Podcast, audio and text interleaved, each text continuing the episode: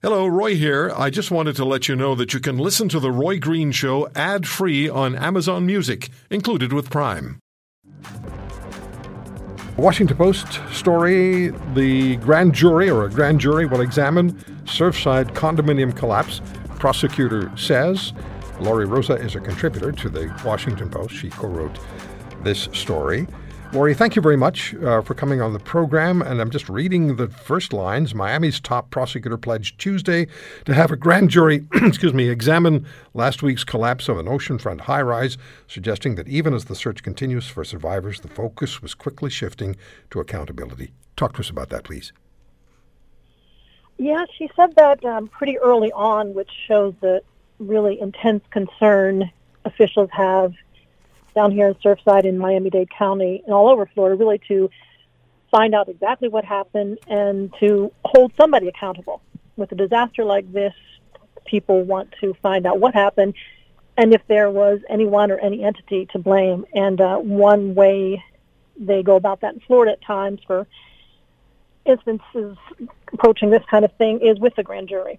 Grand juries can be impaneled in Florida to uh, for criminal indictments and also for to examine public safety issues. And this clearly is of a major importance for public safety. Yes, 24 people, I believe, now are confirmed as having died in the collapse, yes. and uh, many, many more are still missing. And it it's said that the investigation could take years to complete.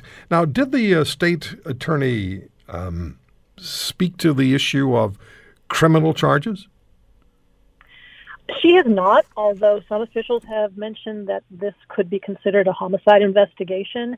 But criminal charges could be the result of a grand jury investigation. Um, there was a grand jury investigation into um, a, a plane crash several years ago in the Everglades, and that resulted in some criminal indictments. So, um, so it could go it could go many different directions. The, state attorney in Miami-Dade, uh, Katherine uh, Fernandez Rundle, she also um, impaneled a grand jury to investigate a bridge collapse in Miami. And that was three years ago, 2018. A pedestrian bridge collapsed onto cars beneath it. Six people died. That grand jury investigation is still going on.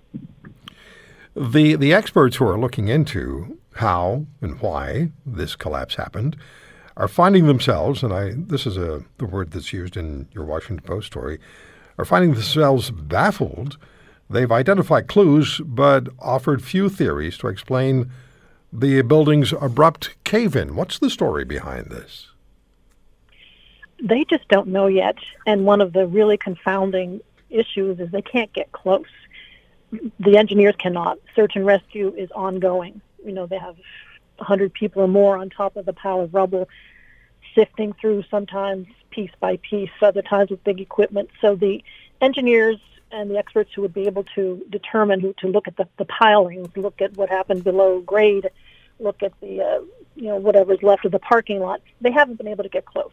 Um, I talked to one. He wants to go up in a on a crane and look from above to see. He thinks that would be very valuable, but they haven't been able to do that. And now they're going to demolish what's left of the building remaining because it's become too dangerous.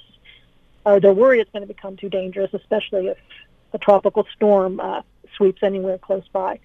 So it's it's just been a very difficult situation for investigators to even begin to figure out what happened because they are uh, they can't get close. Yeah, and your story also mentions that there are different investigations taking place. So, do we have a potential here for competing investigations, where one investigation uh, delivers a verdict or, or, or a summary that is different to to another uh, investigation? I think what's probably more likely is the different investigations will at some point dovetail and they'll be finding out similar things. Maybe they'll add to each other. I don't know, but the uh, the state and local investigations I think will be on a similar track.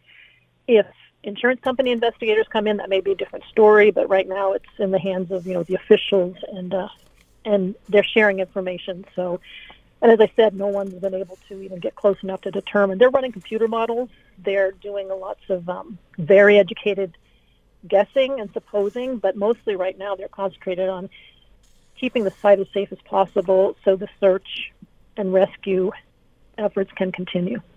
So when we look back, and you uh, you write about this in the Washington Post piece as well, inspectors who uh, or engineers who inspected the building in 2018, and it's been a major talking point, found structural damage, major structural damage, at that time.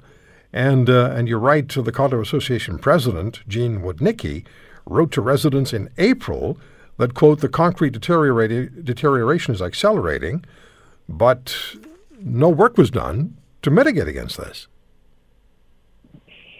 It it shocks the conscience to think of that now that this may have been related to something they were concerned about. Yeah, they've been concerned about uh, problems at that building for several years. As you mentioned, they commissioned an engineer's report in 2018, but they didn't do anything about it that we know of so far. They disagreed among the condo board members. Um, it was going to be an expensive repair, but on a 40-year-old building, probably not surprising. I think the original estimate was $9 million that they were going to have to ask their residents to pay. Then it became, I think, $15 million, but none of that happened before the building collapsed. So there are a lot of questions to be answered there. What did they know? How much did they know? What should? What were they obligated to do once they got that information? Those questions are still being uh, being discussed, yeah. and I'm sure the grand jury will uh, will have that kind of information. If you want to hear more, subscribe to The Roy Green Show on Apple Podcasts, Google Podcasts, Spotify, Stitcher, or wherever you find your favorites. And if you like what you hear, leave us a review and tell a friend. I'm Roy Green. Have a great weekend.